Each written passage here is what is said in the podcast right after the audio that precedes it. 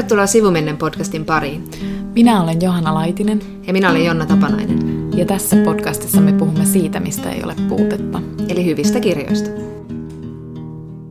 Sivumennen ei osaa tehdä päätöksiä ei, meillä ei ole hajuakaan, mistä kirjasta me haluttaisiin erityisesti tänään puhua, joten me ollaan luettu se siirrettävä kasakirjoja ja me puhutaan niistä kaikista.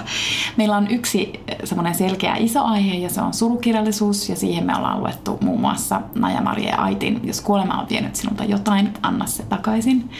Eli Karlin kirja. Sitten me ollaan luettu myös Saara Turusen sivuhenkilö, kirja, joka näkyy tällä hetkellä kaikkialla Jonna on lukenut Jani Toivolan kirja tytölleni ja minä puolestani olen sitten lukenut melkein loppuun yhdysvaltalaisen Jessa Crispinin Why I Am Not a Feminist-kirjan. Ja nyt kun tämä nauhoitus etenee, niin me yritetään kuumeisesti keksiä joku mahtava sateenvarjo, jonka alle nämä kaikki, kaikki kirjat mahtuvat, että katsotaan, selvitäänkö me tästä haasteesta, mitä tästä tulee, mutta jotain puhetta ainakin. Ja paljon hyviä kirjoja. Todellakin. Kyllä mä, mä uskon, että tästä löytyy yhtenäväisyyksiä. Kyllä nämä kirjat jotenkin menevät päällekkäin. Kaikki kuolee, se on ainakin esim. Se on, se on muuten totta. Joo. Jos ei nyt, niin tulevaisuudessa. Kyllä. Ja me tosiaan nyt tehdään tämä jakso nyt vähän etuajassa pääsiäiskiireiden takia, että jos tässä välissä on nyt vaikka patriarkaatti kaatunut, emmekä me kommentoi sitä, niin älkää ihmetelkö asiaa. Ja ajankohtaista meille tässä vaiheessa nauhoituksia on se, että Putin voitti, mutta Putinin, Putin voitti jälleen kerran presidentin vaalit Venäjällä, mutta siihen liittyen mä kuuntelin siis Svetlana Aleksievitsin haastattelun tuolla New Yorkerin podcastissa. Ja oli tosi kiinnostavaa kuunnella häntä, kun hän on tavallaan vähän tämmöinen myyttinen Nobel-voittaja, niin oli kiva kuulla, että hän kommentoi tämmöistä päivän polttavaa asiaa, kun me ollaan luettu hänen sodalla ei naisen kasvoja ja sitten Tchernobylistä nousee rukous ja sitä sodalla ei naisen kasvoja me käsiteltiin pidempäänkin viime vuonna se jakso löytyy SoundCloudista. Ja tota, mutta nyt Svetlana tosiaan puhui, että minkä, minkä takia, niin kun, miksi Venäjä on tuomittu toistamaan omaa historiaansa ja kulkemaan tiettyä niin ympyrää koko ajan. Ja, ja Svetlana Aleksievitsin mukaan niin Venäjä tarvitsee aina yhden idean, josta se kehittää pakkomielteen. 90-luvulla hänen sukupolvensa uskoi, että niin kuin vapaus tulisi nyt. Että niin kuin sitten ne ajatteli, että Jeltsin tuo vapauden ja sitten ne ajatteli, että no Putin tuo vapauden ja että joku tuo vapauden. Että venäläistä ihmistä kuvaa hänen mukaansa semmoinen haaveellisuus ja toive ihmeestä. Että niin kuin sitä kuvaa, että he voivat, ovat ajatelleet, että feodalismista voi suoraan hypätä johonkin kehittyneeseen sosialismiin. Että, mutta eihän se ole mahdollista, että niin kuin kehittynyt sosialismi on saman tien niin kuin vaikka toisen, ensimmäisen maailmansodan jälkeen mahdollista, että kun Venäjä oli vuodettu kuiviin, kuten, kuten Svetlana kuvaa kun sitten 90-luvulla äh, hän ja hänen sukupolvensa, niin kuin, he puhuivat hirveästi tästä demokratiasta ja vapaudesta ja muusta, mutta ihmiset aika hiljaa. Mutta sitten löytyi, löytyi mies, johon voi taas kiinnittyä ja kiinnittää kaikki toiveensa ja toiveet ihmeestä, eli tuhansien naamioiden Putin, ja, ja joka pelaa demokratialla ja sillä, että, ja puhuu siitä, että kuinka Venäjä tarvitsee suuren Venäjän, niin että meitä solvataan ja tekee ulkovalloista heidän vihollisiaan että kun Jeltsinin aikaan Amerikka oli Venäjän paras ystävä suurin piirtein, niin nyt sitten siitä on tullut taas niin kuin suuri vihollinen niin kuin myös Euroopasta. Ja silloin ihmiset sitten alkoivat puhua, kun Putin alkoi viljellä tällaista retoriikkaa, että, että Svetlanan mukaan ihmiset eivät olleet siis olleet valmiita niin kuin tyylin Gorbachoviin, joka 90-luvulla oli viemässä eteenpäin aikamoista vallankumousta Venäjällä. Mulle tulee tästä mieleen, kun mä kävin Dogpointissa katsomassa uh, The Reagan Shown, ja, tota, ja se kertoi siis niin kuin Reaganin valtakaudesta tämmöisen niin kuin mediahallinnan näkökulmasta, että vaikka niin kuin televisio tota, tuli tämmöiseksi valtamediaksi jo 60-luvulla, mutta sitten politiikassa Reagan oli ensimmäinen, joka oikeasti niin kuin tosi taitavasti käytti sitä mediaa hyväkseen.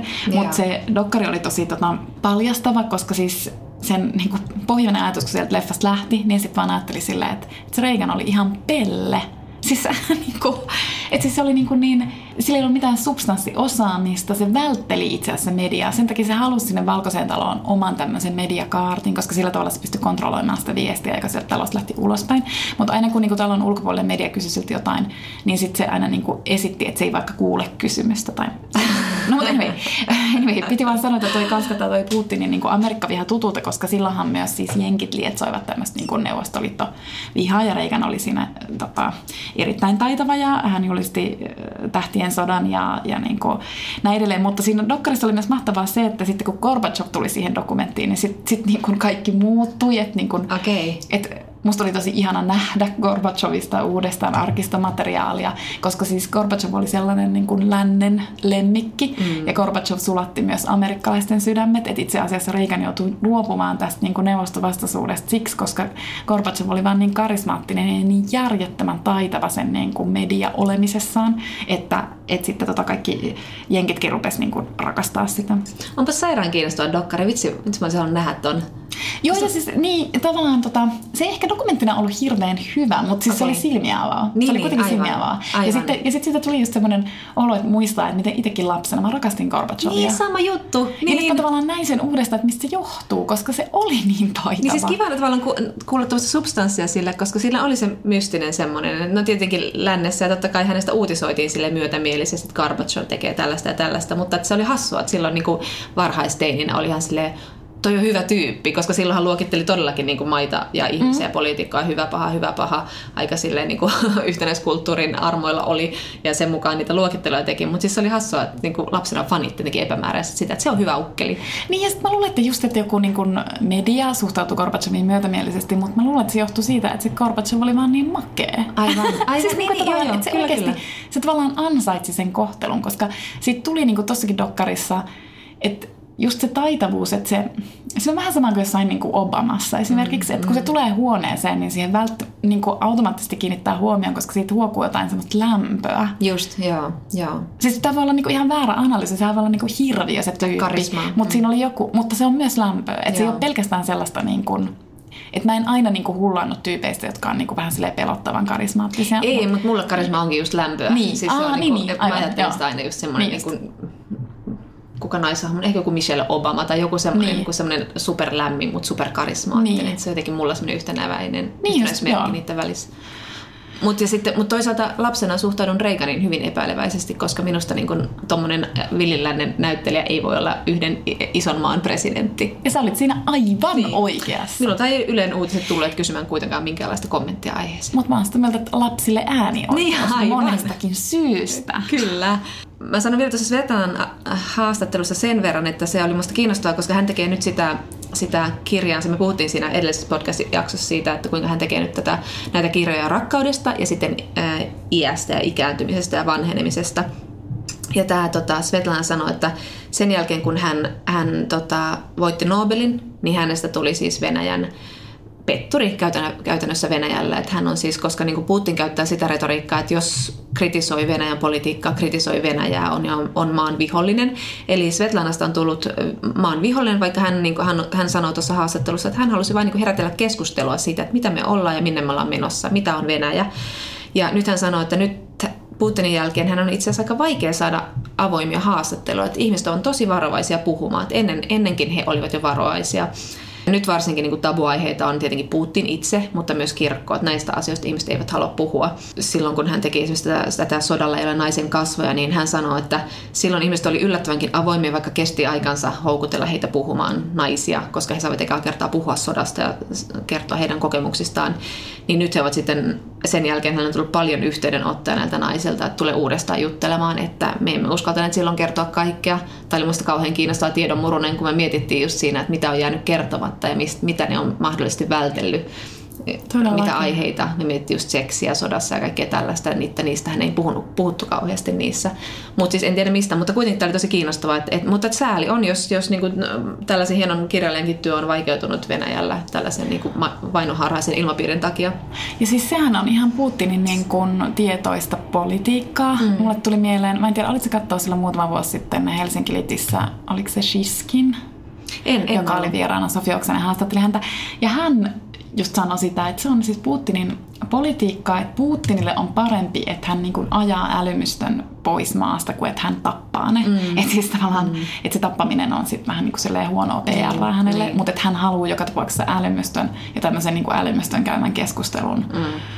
Venäjältä pois. Ja toihan tavallaan just mitä toi Aleksijevich nyt kohtaa, niin sehän on just sitä, sitä politiikkaa, niin kuin, että Putin ei halua kirjailijan keskustelua, edes niinkään vietonta keskustelua siitä, että keitä me olemme Aivan. ja mistä me olemme tulossa ja mihin me ehkä olemme menossa. Niin. Se ei halua sitä, Niin. koska se on niin kuin intellektuaalista Joo, keskustelua. Niin. Mutta sitten mä laitoin tuossa nopeasti mailia Tammeen kysyin, että koska, koska, koska ilmestyy tämä Svetlana Aleksievitsin 2013 on ilmestynyt kirja Second Hand Time, The Last of Soviets, jossa hän puhuu siis kuinka Neuvostoliitto romahti ja millaisia kokemuksia ihmisillä on siitä ajalta. Niin se ilmestyy onneksi nyt sitten elokuussa. Hmm. Ihan mahtavaa. Sen me luemme. Sen me luemme. Mainitsit jo tuossa siitä, että, että nuorille pitää antaa äänioikeus. No joo, siihen on nyt montakin syytä. Ensinnäkin mä tota, eilen katsoin Ronja Salmen uuden ähm, Ylelle tekemän TV-sarjan, tällaisen keskusteluohjelman ensimmäisen jakson ja sen aiheena oli riittämättömyyden tunne. Se oli ihan mahtava se aihe ja siinä äh, Salmella oli tosi monta haastateltavaa. Se ei siis ole studio keskusteluohjelma, vaan Ronja Salmi kiertää siinä niin kuin, paikkoja ja käy keskustelemassa ihmisten kanssa. Ja sitten mä ajattelin, että toi tyyppi on niin stara. ja niin kuin, mä ajattelin sille, että hänessä on tulevaisuus. Ja sitten samaan aikaan, kun me olemme seuranneet tosissaan March for Our Lives-liikettä ja Never Again-liikettä, jossa sitten on vielä nuorempia staroja. Kyllä, kyllä. Just katsoin tämän sienenen videon, jossa 11-vuotias Naomi Wadler puhuu voimakkaasti ja sanoo, että, että Never Again ja March for Lives, niin se edustaa myös niin kuin niitä mustia naisia, jotka kokevat, jotka joutuvat aseväkivallan uhriksi ja sitten sinne lavalle tuli myös Martin Luther Kingin lapsen lapsi, tyttö, joka oli suurin piirtein, en tiedä, alle 10-vuotias kenties. Ja hän huudatti siellä joukkoja niin kuin vanha tekijä, mieletöntä. Ja sitten tietenkin tämä, niin kuin tämä tämä koko liikkeen kasvo, tämä Emma Gonzales, joka siis... Me puhutaan tuossa surukirjallisuusosuudessa siitä, että kuinka, kuinka niin kuin moni näistä kirjallisista sanoo siitä, että, että kuinka kieli tavallaan tyhjenee merkityksistä. Tämmöisen ison surun, surun edessä, niin Emma Gonzales käytti tätä keinoa aika hyvin tässä puheessaan, hän puhui siis vain kaksi minuuttia, koko puhe kesti sen sellaisen kuusi ja puoli minuuttia, saman verran mitä tämä, tämän, tämä viimeisin kouluammunnassakin tämä kesti tämä teko, jonka seurauksena, oliko se nyt 15 nuorta, menetti henkensä. Ja, ja miten tehokas keino se oli, että hän seisoi sillä lavalla neljä ja puoli minuuttia täysin hiljaa. Ja se oli tavallaan vaikuttavampaa kuin, että tavallaan he ovat sanoneet kaiken, kaikki on sanottu ase, aseomistuksesta, mm. aseväkivallasta ja kouluampumisista. Ei ole enää oikein mitään sanottavaa, niin nyt hän oli sitten hiljaa ja se oli ihan mielettömän niin kuin, tehokas keino. Ja kun ajattelee, että Jenkeissä on ollut nyt niin kuin, tyylin yksi ja puoli kouluammuntaa viikossa tän, tänä mm. vuonna pelkästään, niin, niin tämä on niin jotenkin, että eikö näitä nuoria jo viime voitaisiin kuulla. Ja tässä liikkeessä on mun mielestä hauskinta se, että kun aina, äh, aina niin kuin kaikki uudet asiathan on niin kuin yllättäviä ja niin kuin uudet liikkeet oikeastaan, että niin kuin tulee jostain tosi yllättävältä taholta ja niitä ei aina etukäteen tiedä, että mikä se uusi liike tavallaan on. Mm. Et Me Too on se ei mun mielestä ole ollut niin yllättävä liike sitten kuitenkaan, mm. että et kun tavallaan niin kun feminismistä on puhuttu niin kauan, mutta että jotenkin tässä niin kun lasten ja nuorten liikkeessä oli niin kun, siis siinä oli siis se yllätyselementti, että mä olin silleen, että wow, että nyt se onkin niin kuin lasten vuoro. Aivan, aivan. Ja se on niin kuin siinä niin kuin ihan sairaan makeeta. No, mutta sitten tota, back to basics, back to feminism. Kyllä. Minä nimittäin luin Jessa Crispinin Why I Am Not a Feminist – ja sitten pieni tämmöinen sanaleikki sen alaotsikkoon A Feminist Manifesto. Me lyhyesti puhuimme tästä kirjasta, siis lukematta itse kirjaa, mutta siis viime vuonna me oltiin luettu tästä artikkeli. Oltiin ihan fiilareissa. Joka teki meihin kyllä vaikutuksen ja siis tämähän on tietysti ollut mun lukilistalla pitkään ja nyt mä sitten viimein tartuin siihen ja ryhdyin lukemaan. Mä en ole ihan vielä sen lopussa, mutta mä oon niin innoissani tästä, että mä haluan heti tästä puhua. Tämä siis ilmestyi Jenkeissä viime vuonna Jessa Crispin on Bookslatin perustaja ja toimittaja. Sitten hän on kirjoittanut aiemmin muitakin kirjoja ja hän on kirjoittanut myös artikkeleita muun muassa New York Timesin, Guardianin ja Washington Postiin. Eli sanoisin, että luuseri. Mikä tussaa ja miksi me sitä kuunneltaisiin? Jotain kynäilee, en tiedä. no mutta kuitenkin, tässä kirjassa hän siis summaa, tämä on manifesti ja, ja se sävy on tietysti niin kuin manifestin mukainen. Ja hän summaa, että mikä hänen mukaansa ää, tällä hetkellä tai mitkä ovat nykyfeminismin ongelmia mm. ja miten patriarkaatista todella sitten pääsisi eroon. Ennen kuin, me, ennen kuin sä jatkat, niin saanko kysyä, mun on tärkeä kysymys, haukkuuko hän Beyoncéa tässä? Se onkin hyvä kysymys. Mä en ole vielä ihan tässä lopussa. Eli okay. kirjan alkupuolella hän ei ole haukkunut Beyoncé, Ah, eikä muistaakseni, anteeksi, mitä mä lausun tämän? Beyoncé. Sure. Beyoncé. No, otetaan Eh, mut, ja siis mä rupesin oikein miettimään, että se on hyvä kysymys, koska tämä ei päästä millään tavalla eh, ketään helpolla tämä kirja. Mutta hän ei mun mielestä suorastaan niin kuin hauku nimeltä ketään. Hän Hyvä. puhuu niin kuin siis nykyfeministeistä ja nykyfeminismistä. Että ainoastaan sitten, kun hän ottaa nimiä, niin ne on niin kuin tavallaan semmoisia supportaavia Okei. nimiä. Että hän niin kuin supportaa näiden tyyppien työtä. Okay. Mutta tämän kirjan pääpointti on siis hyvin simppeli ja se kuuluu näin. Eli Crispin väittää, että feministit eivät itse asiassa ole yrittäneetkään murskata patriarkaattia, vaan he ovat osallistuneet patriarkaatin pönkittämiseen. Eli sen sijaan, että feminismi liikkeenä yrittäisi päästä tästä niin kuin ihan äärimmäisen huonosti järjestelmästä eroon, niin se niin kuin pönkittääkin sitä. Mm. Ja niin kuin patriarkaatti, ja tässä kirjassa myös niin kuin kapitalismi liittyy hyvin läheisesti patriarkaattiin, niin siis, siis mehän kaikki tiedetään, että se niin kuin tuottaa köyhyyttä ja se niin kuin perustuu riistoon ja, ja niin kuin se aiheuttaa tai se tekee niin kuin erityisesti naisille ja vähemmistöille niin maailmasta erittäin huonon paikan mm. elää. Ja se on hyvin ulos sulkevaa, että siis sit se on niinku vähän enemmän semmoisen niinku valkoisen hyväosaisen naisen feminismi, ja sitten mm. feminismi pitäisi olla sitten niinku aika vähän laajempaa, tai siis aika paljon laajempaa maailmanlaajuista ja juuri niinku kehittyvien maailman naisten ongelmien huomioon ottamista enemmän ja niin poispäin. Niin, ja toi Crispin, Crispin puhuu just tosta, mikä mulla on mä sanoa mitä nimiä. Mut siis, Crispin? matkit mua koko ajan, kun mä sanon väärin joku nimen? Okei, mä lopetan. Cheers. No mutta Jessa Crispin äh, puhuu just tosta, että sit se, niin kun, se niin kun vaatii sille, että jos sinä kutsut itsesi feministiksi, niin sit se ei riitä, että sulla on joku feministi teepaita, vaan että sun pitää oikeasti miettiä, että mitä vaikutuksia sinun teoillasi on muihin ihmisiin, ja erityisesti mitä vaikutuksia sinun teollasi, teollasi, teoillasi on ihmisiin, jotka on erilaisia kuin sinä. Mm, mm. Äh, tässähän tarkoittaa kyllä siis niin kuin naisia, mutta että sinä ja minä esimerkiksi, että meidän pitäisi niin kuin miettiä, että meidän valinnat, miten ne vaikuttaa muihin kuin valkoisiin naisiin, mm. esimerkiksi mm. muihin kuin meihin, jotka asumme länsimaissa ja niin edelleen. Mm. Ja sitten tavallaan, tätä oli siis niin kuin ihan hirveä lukea tätä kirjaa, koska, koska se kirjoittaa kauhean suoraan, että... Epämukava totuus. Niin, että, että sulla on jo kaikki faktat, että ei me tarvita enää lisää tietoa sillä tavalla, että mit, mitä kaikkea niin patriarkaatti ja kapitalismi, minkälaista epätoivoa se tuottaa. Että sä tiedät jo sen, mitä epätoivoa se tuottaa. Eli älä, älä niin selitä, että jos sä menet ostamaan sen jonkun alennusteepaidan jonkun pitkän inhottavan työpäivän päätteeksi, niin älä selitä sille, että, että no en tiedä, että mistä, että mikähän tämän alkuperä on. Varmaan joku tosi äh, eettisesti tuotettu teepaita, joka maksaa 20 euroa vaikka. Sille, että ei ole, se ei voi olla eettisesti tuotettu, kun se on niin halpa. Että sä tiedät, niin kun, että, että se on riistot tuotettu ja niin kun, jos sä ostat sen, niin älä kutsu itsesi feministiksi. Ja sitten, ja, mä, ja mä oon aina itse henkilösti ihnohon, tai siis tavallaan mä ymmärrän sen, se on siis tärkeää laskea, että paljonko naisia on politiikassa mukana ja paljonko on naisia on vaikka niin kuin toimitusjohtajana ja tehdä näitä listauksia. Että politiikassa pitää olla mukana, mutta, mutta let's face it, valta voi olla jossain ihan muualla kuin politiikassa monissa maissa. Että niin kuin esimerkiksi Mary Beard sanoi tästä siinä äh, Women and Power-kirjassaan, että se ei välttämättä kerro yhtään mitään, että montako naista on vaikka esimerkiksi, niin kuin, okei okay, Ruanda on tosi edistyksellinen maa nykyisin, mutta siellä on naisia tosi iso osa mm.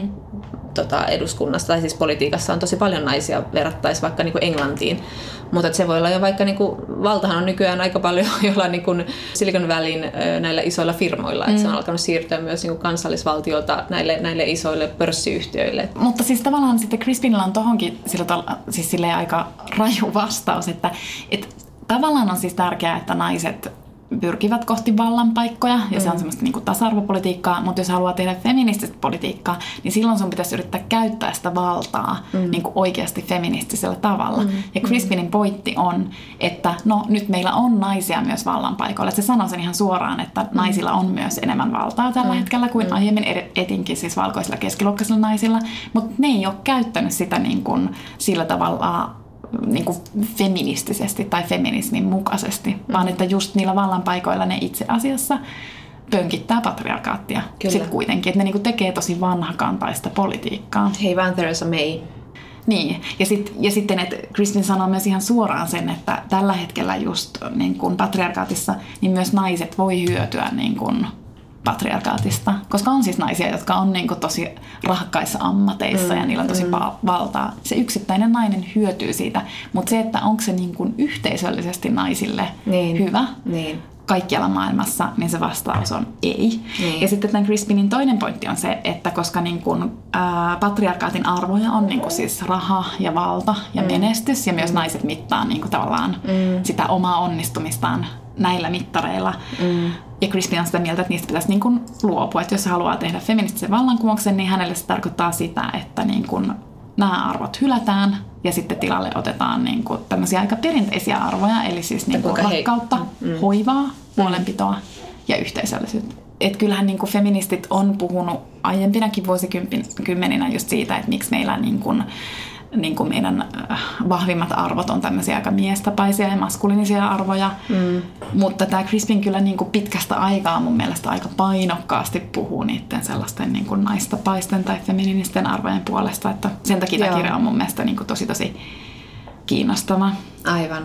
No, tuohon tavallaan nyt tässä kato, yritän epätoivoisesti koota näitä meidän kaikkia mm. lukemamme kirjoja yhteen, niin tietyllä tavalla tuohon, tuohon liittyy Jani Toivolan kirja, kirja tytölleni, VS on kustantama kirja, jonka mä luin tuossa nyt, nyt, ja siinä tavallaan puhutaan just tästä hoivasta ja siitä, että, että on tärkeää puhua, esimerkiksi miesten on tärkeää avata suunsa siitä, että mitä, miten he vaikka kaipaavat lasta tai muuta lapsen kaipusta, että se olisi vain niin kuin naisten keskustelu, kun nämä perheaiheethan on politiikassakin niin usein. Se, ne on sitten naisten aiheita, joista naiset puhuu ja, ja sit, tota, Jani Toivola on nyt avannut sitten suunsa, kun hän haluaisi, että perhekäsitys olisi laajempi, epäperinteisempi, mutta hän sanoi myös siitä, että homomiehenä hän, hän ehkä niin kuin sitten, hän on pitänyt, pitänytkin olla avoimempi erilaisille tavoille olla vanhempi, että hänet on heitetty sinne ulkokehälle jo heti alussa – mutta tämä oli, tämä oli jännä kirja, koska mä en oikein odottanut tästä mitään. Tämä oli myös kirja, joka tuli somessa ja Instassa tosi paljon esille ja sitä kehuttiin kauheasti. Ja sitten mä ajattelin, että no mä tartun tähän. Mä, jotenkin, mä en tiedä, miksi mä odotin jotenkin niinku semmoista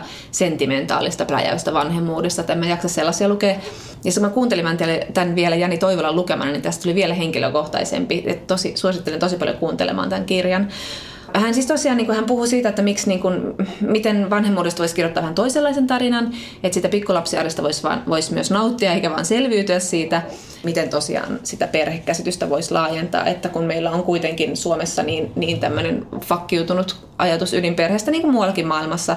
Ja muun muassa Bell Hooks on kirjoittanut siitä, että niin kuin se patriarkaatin käsitys ydinperheestä voi olla lapselle itse asiassa aika vahingollinen, että jos siellä on niin perheenpää on vahingollinen, niin siinä ei ole semmoista isoa rinkiä aikuisia tukemassa sen lapsen kehitystä ja kasvua, että se tarvitsisi kuitenkin rakkautta niin kuin hyvin monelta aikuiselta ja, ja saada semmoisen olon, että maailma on turvallinen paikka.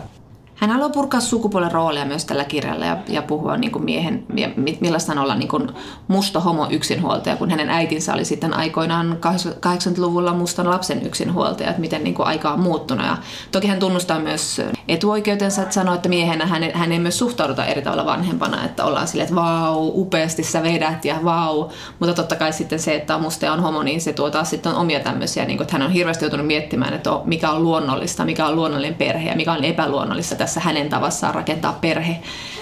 Ja hän on hyvin rehellinen tässä, se tässä on niin viehättänyt, että hän on hyvin rehellinen. Hän sanoo, että hän on aina ollut ihminen, joka niin on pelännyt aggressioita ja pelännyt konflikteja.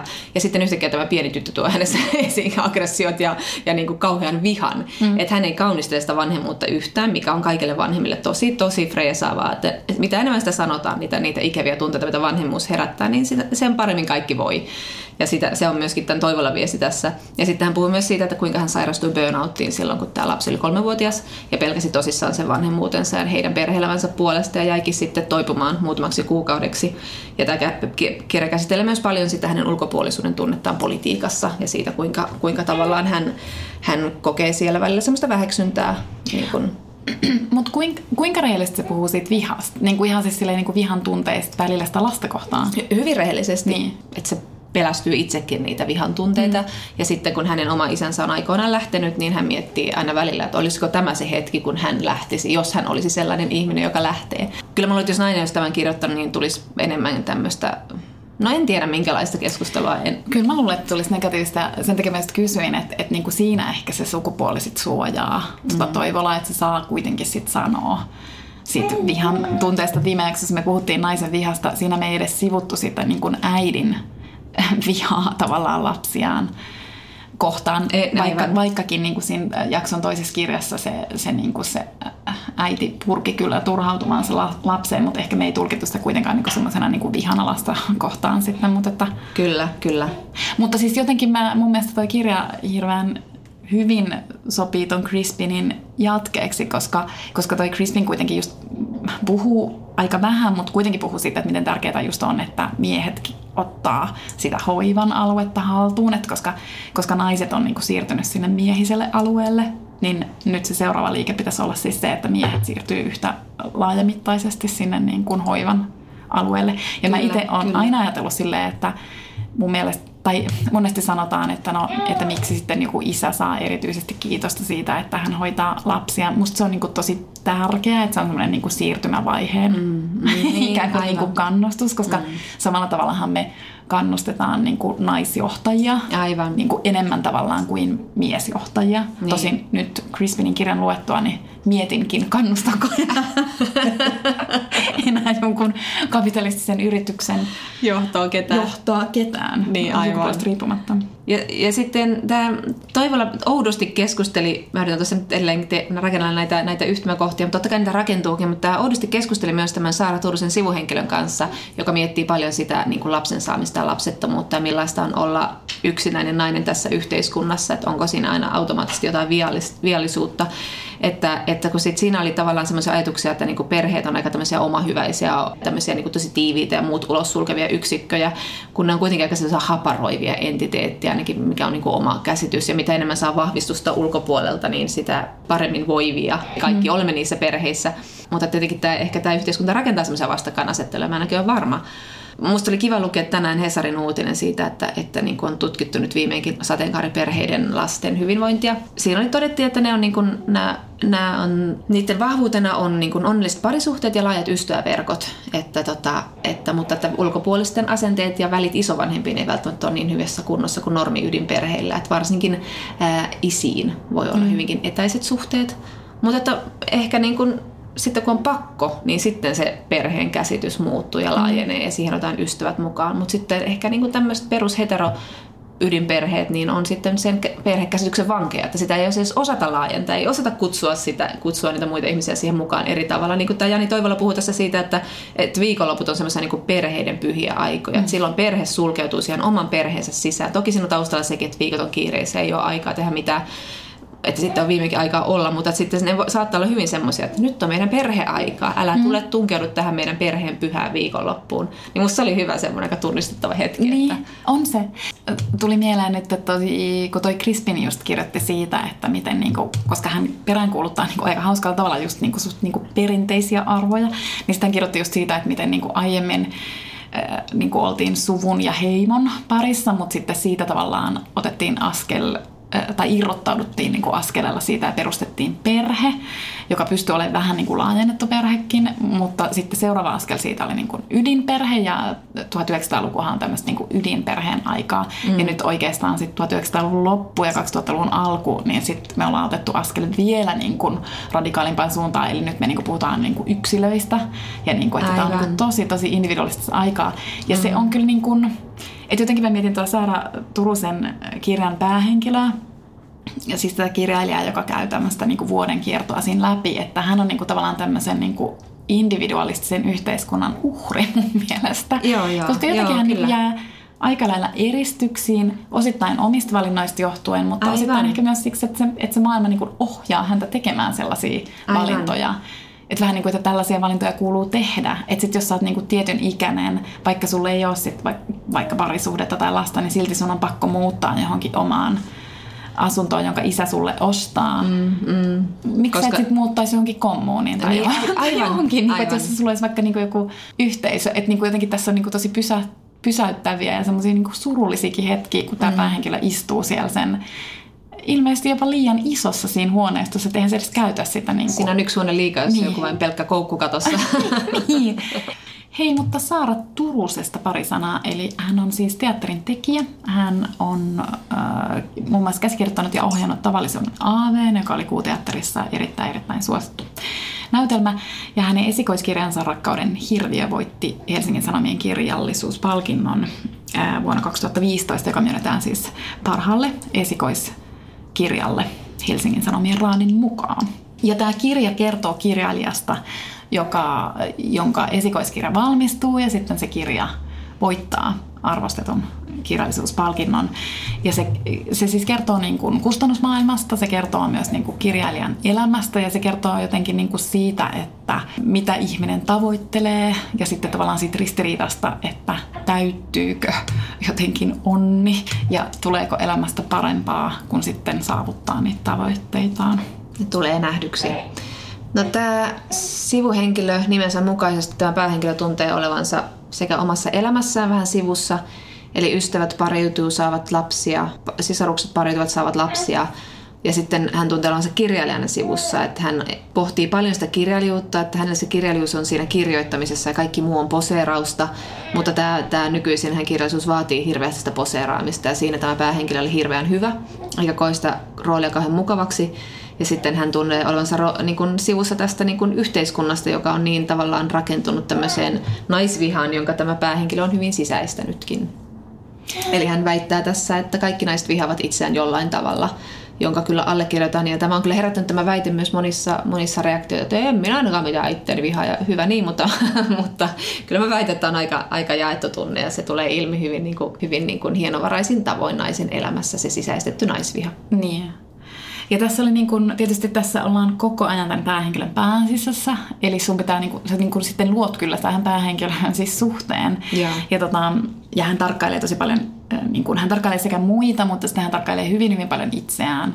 Koko ajan tavallaan niin kuin ul- ulkopuolelta katsoo ja niin kuin arvostelee itseään. Ja ehkä niin kuin just toi sisäistetty naispiha näkyy siinä, että yleensäkään ne arviot hänestä itsestään ei ole kauhean mairittelevia. Mm-hmm. Ja, jo, ja tässä tulee ilmi, kuinka tämä päähenkilö on jo, niin kuin, jo lapsena oppinut käsityksen niin kuin omasta sukupuolestaan tänä niin kuin ilottomampana vaihtoehtona. Tyttöys ei ole kivaa, on, on tämä, tämä päähenkilö ajatellut. Ja sitten just toi tollanen inho itseä kohtaan ja siis oikeastaan myös niin kuin omaa sukupuolta kohtaan, niin se että niin kuin samaan aikaan mä tietysti olen sitä mieltä, että sitä pitää niin kuin kuvata ja silloin kun kuvataan niin kuin vaikka naisen inhoa itseään kohtaan, niin ei välttämättä niin kuin tarvitse psykologisoida sitä päähenkilöä, vaan pikemminkin siinä siis kuvataan niin kuin tämän maailman inhoa mm. naisia kohtaan. Mm et sen takia me naiset niin ollaan niin järjettömän kriittisiä itsellemme, koska me niin kuin olemme fiksuja ihmisiä ja me niin kuin tarkkailemme muuta maailmaa ja sitten me niin kuin tavallaan otetaan se maailman kuva itsestämme itsellemme. Kyllä. Mutta sil, mut silti mä mietin tätä lukiessa, että et mä niin kuin jäin kaipaamaan siis tähän kuitenkin niin kuin jotain ja mä en osaa niin kuin määritellä, että mitä se oli. Et olisiko se ollut sitten vielä jotain niin kuin pidemmälle vietyä niin kuin analyysiä, vaikka se tapahtuisikin sen päähenkilön pään sisässä mm. tai, tai niin kuin tämä on hyvin kärjist, niin kuin tietoisesti kärjistetty kirja, mikä on hyvä asia, ää, mutta olisiko sen pitänyt niin kuin käristää vielä enemmän. Että mä en niin kuin missään nimessä tarkoita sitä, että pitäisi olla niin joku voimistava. että kaikkien kirjojen pitää olla voimistavia tarinoita naisista, eli että naisten täytyy aina rakastaa itseään. Mutta jotenkin mulle tuli niin kuin tätä lukiessa mieleen siis Kathleen Moran, jota mä olin katsomassa monta vuotta sitten Tukholmassa. Hän oli siellä niin kuin haastateltavana yhdessä teatterissa. Ja sitten hänellä oli haastattelija, joka sitten kysyi Kathleen Moranilta, että sä et ikinä arvostele itseäsi.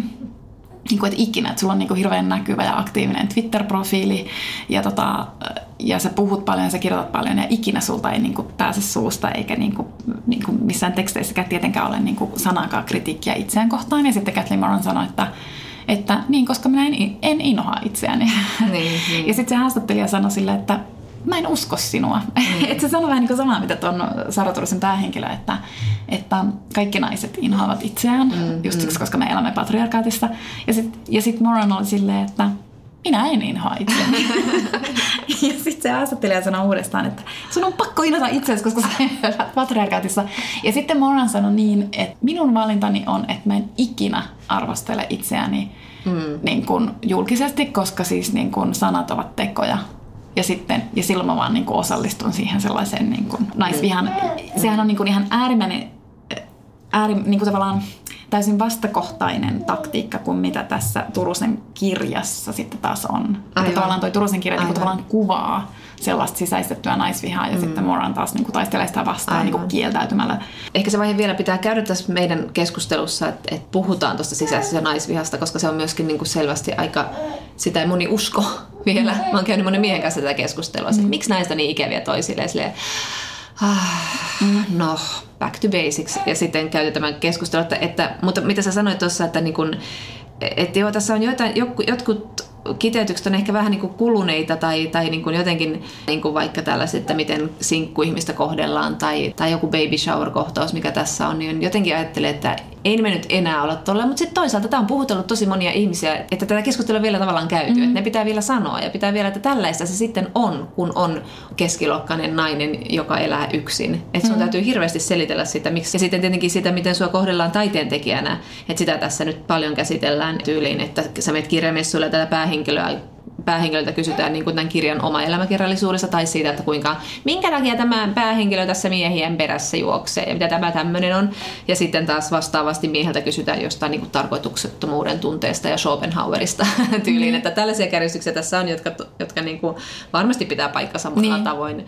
Vielä mietin tuosta niin kuin itseinhasta, että että tietenkin se on niin kuin hirveän tärkeä vaihe, jos ja kun sitä ei niin kuin ole suomalaisessa kirjallisuudessa käsitelty. Ja kuten sä sanoit, että kun tämä on niin kuin puhutellut ihan hirvittävän montaa lukijaa tämä kirja, joten silloin tämä on niin kuin tosi tärkeä kirja. Mm. Ähm, mutta sitten mä toisaalta mietin sitä niin kuin Kathleen Moranin valintaa vielä, että koska niin kuin toi Jessa Crispin tuossa kirjassaan niin kuin sanoo sellaisen ajatuksen, että, että naiset hirveän helposti syyttelee miehiä ja keskittyy niin kuin tämmöiseen myös kostomentaliteettiin. Jälleen kerran ouch.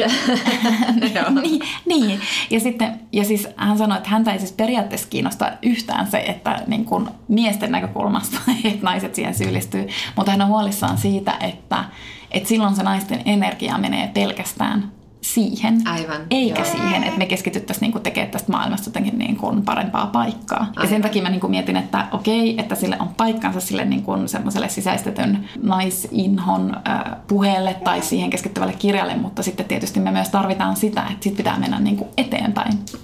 Tuli mieleen taas tämä Anna Paavilaisen Play Rape-näytelmä, jossa hän julisti, kuinka hän on niin kyllästynyt tähän kullinhajuiseen paskaan. Ja Saara Turusen teesi on taas, että hän on kyllästynyt tähän vanhojen kalsareiden hajuun. Just nämä huvittavia nämä, nämä, tämä kohta, missä hän miettii, että jos hän olisi mies, niin se mies sopisi hänelle hyvin, että hän olisi tämmöinen niin mies, joka kirjoittaa ja vaimo laittaa ruokaa ja, ja sitten jos, jos hänen vaimonsa ei tätä tekisi, niin silloin tämän tyttären omat vanhemmat pahoittelisi hänen tyttärensä saamattomuutta, teidän tyttärensä saamattomuutta, että emme tiedä mitä teimme väärin, he sanoisivat. Mutta jos vaimoni olisi perinteinen, kotitöitä pätevästi hoitava nainen, ei kukaan sanoisi mitään, kaikki söisivät hyvällä ruokahalulla vaimoni valmistavan päivällisen ja samalla he tuntisivat omitusta rauhaa ja tuttuuden tunnet, sillä mitään ristiriitaa ei olisi.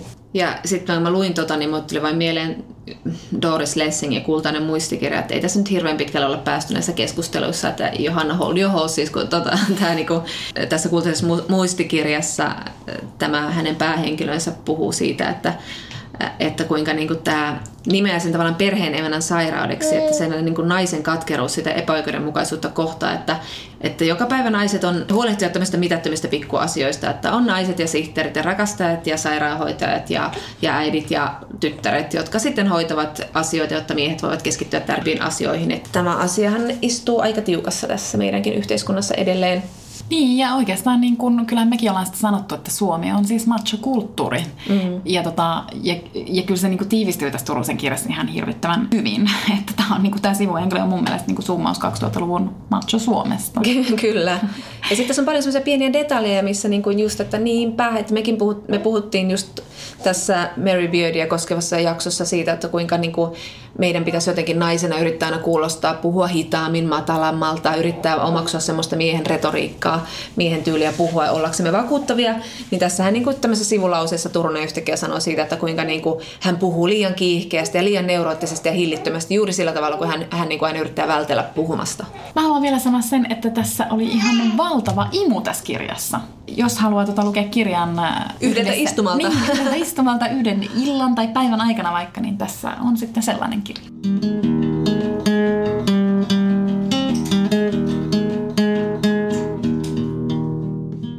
On taas se aika vuodesta, että me haluamme puhua kuolemasta.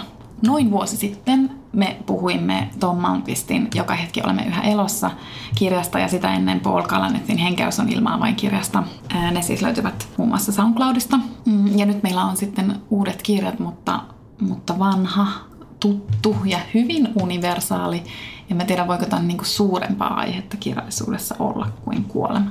Me olemme lukeneet tanskalaisin Naija Mari Aitin Jos kuolema on vienyt sinulta jotain, anna se takaisin Karlin kirjan. Sen on suomentanut Katriina Huttunen ja eri, erinomaisesti onkin suomentanut ja sen on kustantanut S&S. Tämä kirja on ilmestynyt tanskaksi viime vuonna. Se on palkittu kirja. Ait on kirjailija ja runoilija ja hänen runoilijoitensa kyllä näkyy tässä kirjassa, että tämä yhdistää niin kuin hyvin runollista otetta. Sitten sit tämä yhdistää realistista sairaalakerrontaa. Tässä on kuolemaa koskevia otteita muilta kirjailijoilta. Ja, tämä, ja, ja vaikka mitä muuta.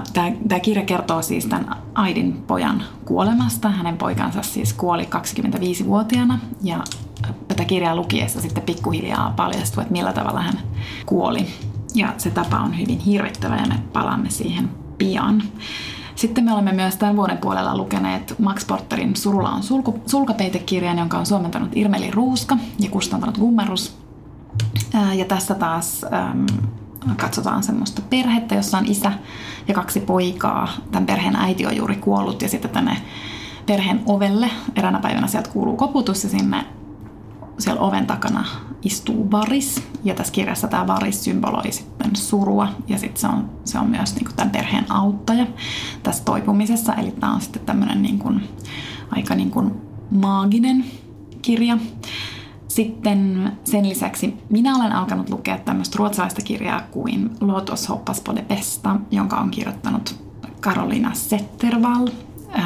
Tämä on tämän Settervallin esikoiskirja ilmestynyt hiljattain Ruotsissa, on tulossa suomeksi, mutta varmaan vasta ensi vuonna tai sen jälkeen.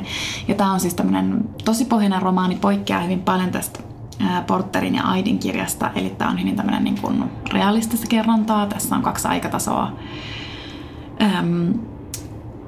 Tämä tarina kuuluu siis niin, että tämä Settervallin mies, tämän kirjan tarina on sellainen, että tämä Settervallin mies löytyy eräänä aamuna kuolleena sängystään. Hän on siis saanut äkillisen sydänkohtauksen yön aikana ja sitten kuollut nukkuessaan.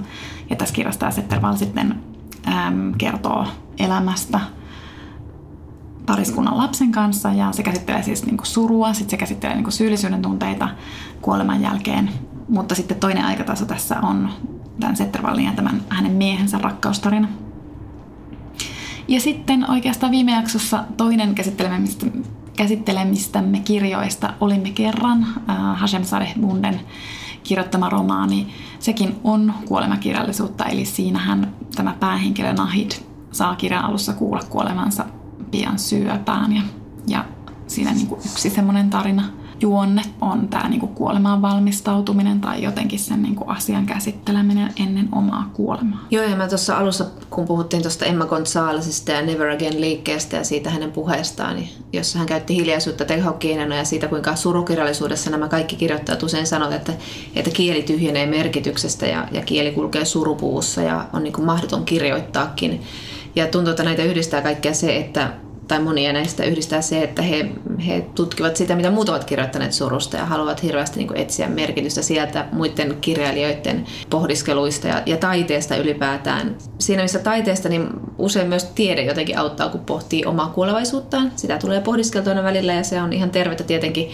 Ää, mutta esimerkiksi tänään Hesari uutisoi, mä nauratti, kun mä valmistunut tämmöinen podcastiin ja Hesari sitten uutisoi, että tällä tavalla, että maailmankaikkeus saattaa olla jo tuhoutumassa, emmekä edes ehtisi reagoida siihen, sillä Higgsin hiukkasen massassa voi syntyä silleen niin kuin valon nopeudella laajeneva tyhjökupla, joka sitten pyyhkäisi kaiken tieltään. Älä kysy multa enää yksityiskohtia, mutta, että, mutta sitten tässä on tämmöinen lohdun, lohdun, lohdullinen loppu, että voimme kuitenkin 95 prosentin varmuudella olettaa, että maailmankaikkeus säilyy ainakin 10 potenssiin 58 vuotta, eli se tarkoittaa, että siinä luvussa on 58 nollaa, eli se on rapiat kvintiljoona kvintiljoona vuotta. Eli ei hätää. Mutta tavallaan mä en tiedä, että ei hätää, kun mä mietin just, että toi olisi niinku ihan hyvä tapa kuolla. Niin, niin totta. Sillä, että sä et ehdi edes niinku... Totta, mutta tämä herätti musta semmoisen niinku, semmoisen niinku, taas semmoisen hyvin semmoisen pienen ja merkityksettömän tunteen. Silleen, mm. no, elämää, kuolemaa. Se, tähtiä niin. syntyy, tähtiä sammuu. Mun yksi tämmöisiä lempparikirjoja vuonna on 2008 ilmestynyt Julian Barnes, mun yksi lempikirjailija, niin hänen kirjansa Nothing to be Frightened of, joka on hyvin tämmöinen, niin kuin, tämmöinen pelkästään niin kuin hänen omaa pohdiskelua kuolemasta, mutta sitten hän myös niin kuin hyvin paljon siteraa siinä, siinä kirjailijoita ja taiteilijoita, jotka, jotka ovat pohtineet työssään kuolemaa. Hän myös siinä siteraa yhtä tieteentekijää, professori Martin Reesia, miksi sanoin professori? Prof- nyt. Anteeksi, mun vuoro Haluatko nauraa sulle? mua? Mä oon nauroin tälleen vapautuneesti. Kyllä tuli niitä remakka sieltä. joka on siis, tämä Reese on sanonut niin, että niin kun aurinko on niin puolessa välissä elinkaartaan, Eli sitten kun se kuolee, niin sitä, sen kuolemaa ei seuraa ihmiset, vaan niin kuin joku el- elämänmuoto, joka on yhtä kaukana meistä ihmisistä kuin me ollaan kaukana jostain niin kuin bakteeria, bakteriasta tai ameboista. Näin. Mutta se, se tieteestä taiteen pariin, Julian Barnesin siis hän, häntä on niin kuin koko ikänsä kiehtonut kuolema ja se näkyy tässä kirjassa. Ja hän sanoi, että hän on aina, niin kuin, hän on aina ajatellut, että niin kuin kuolemaa pitää pohtia, koska niin kuin se tuo tavallaan mielekkyyden elämään, että ei ole tavallaan niin kuin, sä voit nauttia viinistä ja ruusuista, kun sä tiedät, että se on rajattua se mahdollisuus nauttia niistä, että, sen, että täytyy aina tavallaan tiedostaa se kuoleman läsnäolo. Ja sen hän on aina tehnyt. Hän niin kuin puhuu tässä esimerkiksi siitä, että kuinka kun on ateisti tai ei ole kuullut kirkkoon tai uskonto ei voi tuoda sulle sitä semmoista niin kuin lohtua tai, tai tarkoituksellisuutta, että, no, että joku merkitys tässä nyt minunkin elämälläni on, niin että mitä sitten tekee sellainen ihminen ja millaista on sekulaarissa maailmassa, niin hänelle sitten taas niin kuin se taide voi olla se, joka kertoo sen totuuden. Ja, ja se totuus voi niin kuin, tavallaan valaista ja kohottaa ihmisiä ja toimia. Vähän niin kuin joskus on puhuttukin, olla vähän semmoinen kirkon ja uskonnon korvike. Ehkä Knauskoodkin puhuu tästä aiheesta. Tämä ajatus ehkä näkyy tässä surukirjallisuudessa tosiaan, jossa puhutaan paljon sitten taiteesta ja taiteilijoista ja kirjailijoista. Ja sitten tässä oli vielä yksi tämmöinen sitaatti, jonka mä haluan sanoa Jules Renardilta, joka on sanonut, että It is when faced with death that we turn more bookish. Eli hmm. kirjallisuus ja runous voi meitä lohduttaa ja auttaa näissä ajatuksissa. Se on kyllä, ajatuksen? Todellakin tunnistan. Että musta tuntuu, että mulle ehkä parasta kirjallisuutta sit kuitenkin on niinku kuoleman ymmärtämisessä. Ja silloin tietysti kun puhutaan kuolemasta, niin samalla puhutaan elämästä. Sehän on niinku mm. niin tosi jännä mm. asia, mm. että ne niinku on täysin erottamattomat. Mm. Mutta niinku, kyllä mä tosi usein käännyn sit niinku runouden puoleen, koska musta tuntuu, että mikään muu kirjallisuuden muoto ei niinku voi lohduttaa, etenkin jos hakee lohtua. Mutta ehkä myös ymmärrystä, että, että me ollaan ehkä aiemminkin mainittu, että ainakin mulla, mä oon hirveän kiinnostunut kuolemakirjallisuudesta. Ja sitten mä jotenkin mietin, että miksi mä sit oon niin kauhean kiinnostunut, mutta kai se on vaan sille, että haluaa ymmärtää sitä niin kuin tavallaan kaiken päättymistä, koska mun mielestä niin kuin hurjin ajatus kuolemassa on kuitenkin ehkä se, että lakkaa olemasta. Se on vaan niin kuin jotenkin niin kuin, se on jotenkin tosi hurjaa, mutta ehkä sitä hurjempi ajatus on siis se, että on olemassa. Niin, niin. niin totta, totta. Että jopa sen niin kuin, olemisen lakkaaminen on ymmärrettävämpää, mutta siis se, että niin kuin, on ylipäänsä olemassa on tietysti niin kuin, vielä suurempi kysymys, mutta me emme keskustelekaan siitä tänään. No ei, sä mainitsit tuossa tuon Max Porterin Surulla on sulkapeite. Se oli siinä mielessä hauska kirja, no hauska, painosanalla hauska, että ehkä niin kuin, mutta se on hauska niin, kirja. nimenomaan, että se, on, että se on hauska kirja niin. kuolemasta. Että siis niin kuin tuossa nyt oli jotain kuta siteerattukin, että se on niin kuin hyvin hauska, mutta myös hyvin liikuttava mm. kirja. Siinä oli jotain semmoista, niin kuin, se on tosi kumma kirja ja tommonen vähän niin kuin vekkuli, mm. mutta sitten siinä on tosiaan niin kuin tosi tosi liikuttavia kohtia, varsinkin tässä on, kun tässä on nämä isä ja kaksi poikaa, jotka ovat sitten menettäneet tämän äidin, niin näiden niin kuin isä ja, isän kuvailuissa niistä pojista ja poikien kuvailusta isänsä, isänsä ja kuinka he yrittävät tavallaan siinä jotenkin siinä surun hyhmässä selvitä rinnakkain ja tietenkin tämän variksen avustuksella. Mäkin tota, arvostan kirjasta ja valtavasti sitä, että kun se yhdistää niin, kuin niin monilaisia eri lajityyppejä, tai pikemminkin, että se, se ei ole niin kuin, tavallaan tuo kirjailija ei ollut kiinnostunut mistään lajityypeistä, kun se on tehnyt sitä, että tota, periaatteessa voi lukea näytelmänä, siinä niin kuin vuorottelevat varis ja isä ja sitten nämä pojat sellaisena niin kuin kaksi poikaa siis ikään kuin kuorona. Mutta sitä voi lukea niin kuin proosana, semmoisena proosallisena tarinana, sitä voi lukea niin kuin runona. Ja se oli mun mielestä siinä tosi hauskaa. Ja sitten et mä jotenkin niin kuin ajattelin, että että siinä varmasti niin kuin kirjailija, koska ottaa kuitenkin vaikean aiheen käsittelyyn, että vaikka kuten sanottu, että suru ja kuolema kiinnostaa meitä kaikkia väkisinkin, mm. mutta sitten kuka osaa käsitellä sitä jotenkin sellaisella tavalla, että siinä on jotain uutta ja että siinä oikeasti jotain syvyyttä ja että siinä oikeasti niin kuin tavallaan tuntuu se suru ja se kuolema, niin voimme sanoa, että ei todellakaan kaikki, niin sitten mä jotenkin niin ajattelin, että tuossa oli niin hienoa se, että, että sitten yrittää käsitellä sitä mahdottoman, mahdottoman niin kuin vaikeaa aihetta jotenkin tosi kokeellisesti ja tosi taiteellisesti. Toihan on niin kuin taidetta toi kirja. Kyllä. Ja sitten jos miettii just niin kuin vaikka kuolema, että tosi moni ihminen hautajaisi, hautajaisissahan saatetaan siis niin kuin nauraa. Ja sitten ihmisillä on aina tarve kommentoida sitä jotenkin. Mm-hmm. niin kuin tavallaan, että se ajatellaan, että se ei niin kuin just liity siihen tilanteeseen, vaikka se ennen kaikkea itse asiassa just varmasti niin kuin liittyy. Ja sitten toi Kyllä. kirja oikeastaan niin kuin osoittaa sen, että millä tavalla niin kuin nauru voi ollakin välinen niin kuin Kyllä, ja sitten tuossa surua. Naja Maria Aidin kirjassakin, niin hän kun he ovat kaikki siellä shokin keskellä tämän pojan kuolemasta, niin sitten he jotenkin menevät ulos pohtimaan asiaa, niin sitten joku nauraa ja he ihmettelee, kuinka me voimme nauraa, mutta kuitenkin joku nauraa, että se on semmoinen selviytymiskeino. Portalin kirjat tietenkään ei ole, tai mistä minä tiedän, mutta, mutta näissä on moni kirja, mistä me ollaan puhuttu, niin kuin Tom Manquistin kirja, Paul Kalanithin kirja, ää, nämä on tämmöisiä omakohtaisia kokemuksia surusta. Ja sitten esimerkiksi Tom Malmqvist kirjoitti aika nopealla aikavälillä tuon kirjansa avovaimonsa kuoleman jälkeen. Ja siinä on semmoinen niin kliininen shokin tuntu. Mutta tämä Naja-Maria Aid oli musta siinä poikkeuksena, että hän niin osasi kuvata sitä, miltä suru tuntuu. Se niin puhuu sitä, kuinka kaikki romahtaa ruumiissani, ja mulla ei nyt tässä ole sen tarkemmin niitä sitaatteja, mutta hän osaa niin kuvata sitä, miten, niin kuin, miten ruumiillinen ja kehollinen kokemus se suru on. Et ei ole mitään ajatuksia, on vain niin kuin se suru, joka huuftaisee kaiken muun altaan, niin kuin ruumiin ja ajatukset ja pään ja puhe ja kaiken. Että on vain niin, niin hirveä suru. Ja muistan silloin, kun me joskus viimeksi puhuttiin kuolemakirjallisuudesta, niin sä puhuit siitä, oliko se nyt Jenni Dinski vai kuka sanoi sitä, että ku, ei, ei se oli tämä Karolina, joka puhui siitä, että kuolema on pimeyttä. Mm, tai mustaa. Kuolema on mustaa, niin, niin sitten tässä on siis... aitin niin, se oli siis Caroline Ringskog Ferrada-Noli, joka Aivan. pitää Liv Strömqvistin kanssa podcastia. Kyllä. Ruotsalainen Joo. kirjailija. Sorry. Tutte. Niin tässä tätä, tämä Aitin mies sitten sanoo sitä, että kuinka niin kuin minä olen pimeydessä.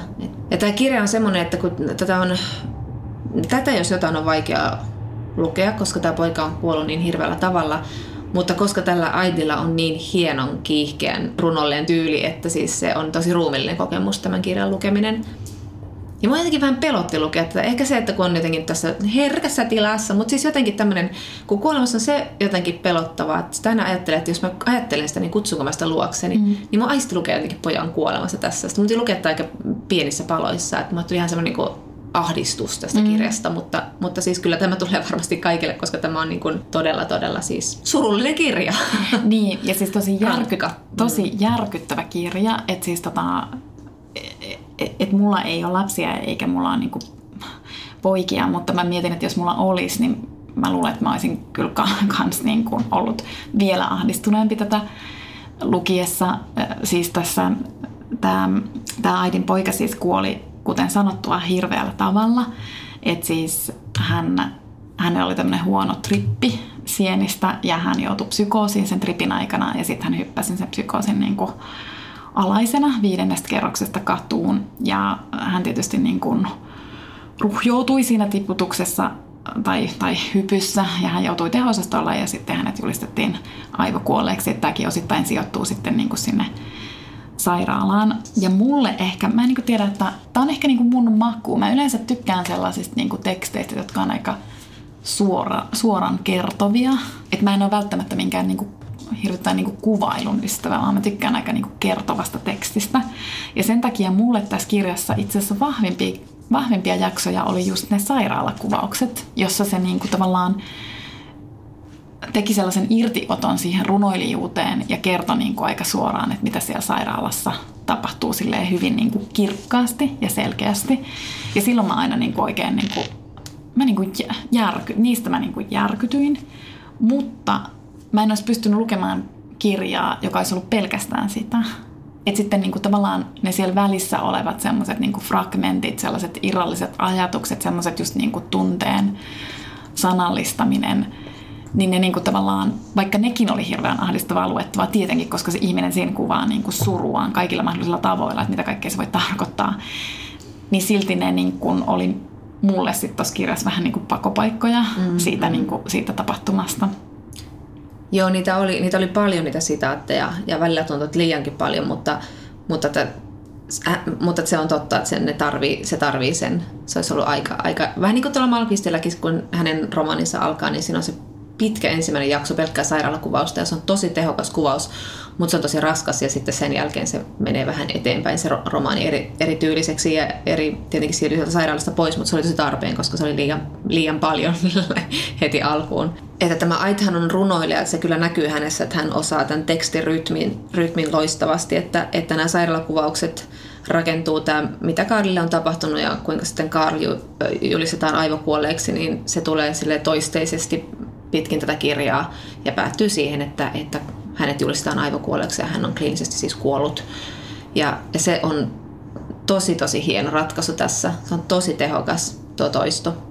Joo, se on kyllä niin kuin, tota, sitten mä jotenkin niin ajattelen, että aika monelle meistä varmaan on tapahtunut elämässä jotain niin kuin järkyttävää, eli että on joutunut vähän niin kuin shokkiin ja niin kuin järkytykseen. Ja siis silleenhän ihminen itse asiassa toimii niin kuin shokissa ja just siinä tilanteessa, kun yrittää niin kuin päästä siitä shokista eteenpäin, että sä vaan niin kuin toistat niitä asioita. Mm, mm. Eli koko ajan toistaa sitä, että ei kun, että mitä tässä siis nyt tapahtuu. Niin. Sitä, niin kuin sitä tapahtumaa vaan niin kuin kertaa, aina aloittaa alusta.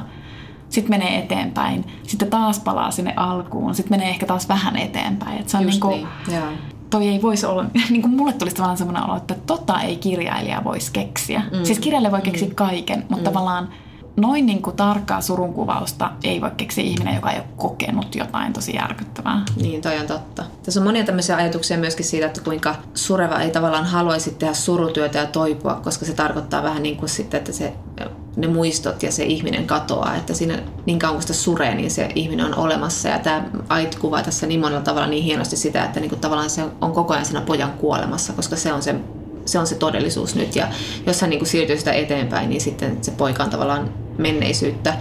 Ja, ja sitten hän pelkää tosiaan sitä, että, että unohtaa, niin kuin näissä kaikissa surukirjoissa on olevan yhteinen teema, että Joan Didion tuossa Iltojen sinessä puhuu siitä, että, että ainoa mikä hänellä on menetettävä on muistot. Ja sitten Julian Barnes, joka on siis kirjoittanut sitten myöhemmin vaimonsa kuolemasta kirjan Levels of Life, niin hän pohti siinä kirjassa että itsemurhaa, mutta, mutta hän ei halunnut tehdä sitä, koska sitten hän olisi ainoa ihminen, joka vaalii vaimonsa muistoa. Näin, näin tuntuu yhdistävän näissä, näissä teoksissa tämä, tämä muistamisen tärkeys, että joku muistaa ja ajattelee koko ajan. Ja toi, niin toi muistot on tosi kiinnostava, koska tosi useinhan me saatetaan sanoa vaikka surevalle ihmiselle, että no ei sellaiselle ihmiselle, joka niin kuin suree omaa lastaan, mutta että niin kuin, muissa tapauksissa me saatetaan sanoa surevalle, että, että ehkä sun pitäisi unohtaa se ja ehkä sun pitää niin kuin mennä eteenpäin. Mä oon niiden kanssa eri mieltä, että just, että ei saa uno, unohtaa. Mm. Että ne muistot on niin kuin tosi tosi tärkeitä. Ei siis sitä tarkoita, että sä sit jäät elämään jonnekin menneisyyteen tai, tai että sä jämähdät jotenkin paikallesi ja että sun toipuminen pysähtyy. Että voithan sä silti muistella sitä ja niin kuin, mm niin. kantaa sitä ihmistä tai pitää sitä, koska mitäs meistä sitten jää jäljelle? Ei meistä jää mitään jäljelle, jos, meidän, niin kuin, jos kukaan ei edes muista meitä. Mm. Sitten me niin kuin viimeistään lakataan olemasta. Ja sitten on tämä niin runoilija on kirjoittanut myöskin tätä pohdiskelua koko ajan tästä kielestä, että, että tosiaan se, että, ei, että tämä Ait vihaa niin kuin kirjoittamista, vihaa taidetta, vihaa kirjoja, vihaa kaikkea. Totta kai hän vihaa niin kuin, yhtäkkiä maailma on menettänyt täysin merkityksen.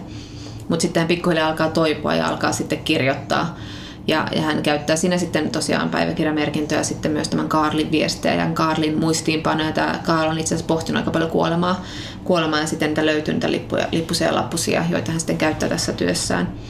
Ja, ja että jollain tavalla se kuolema on ollut läsnä sen pojan elämässä aina.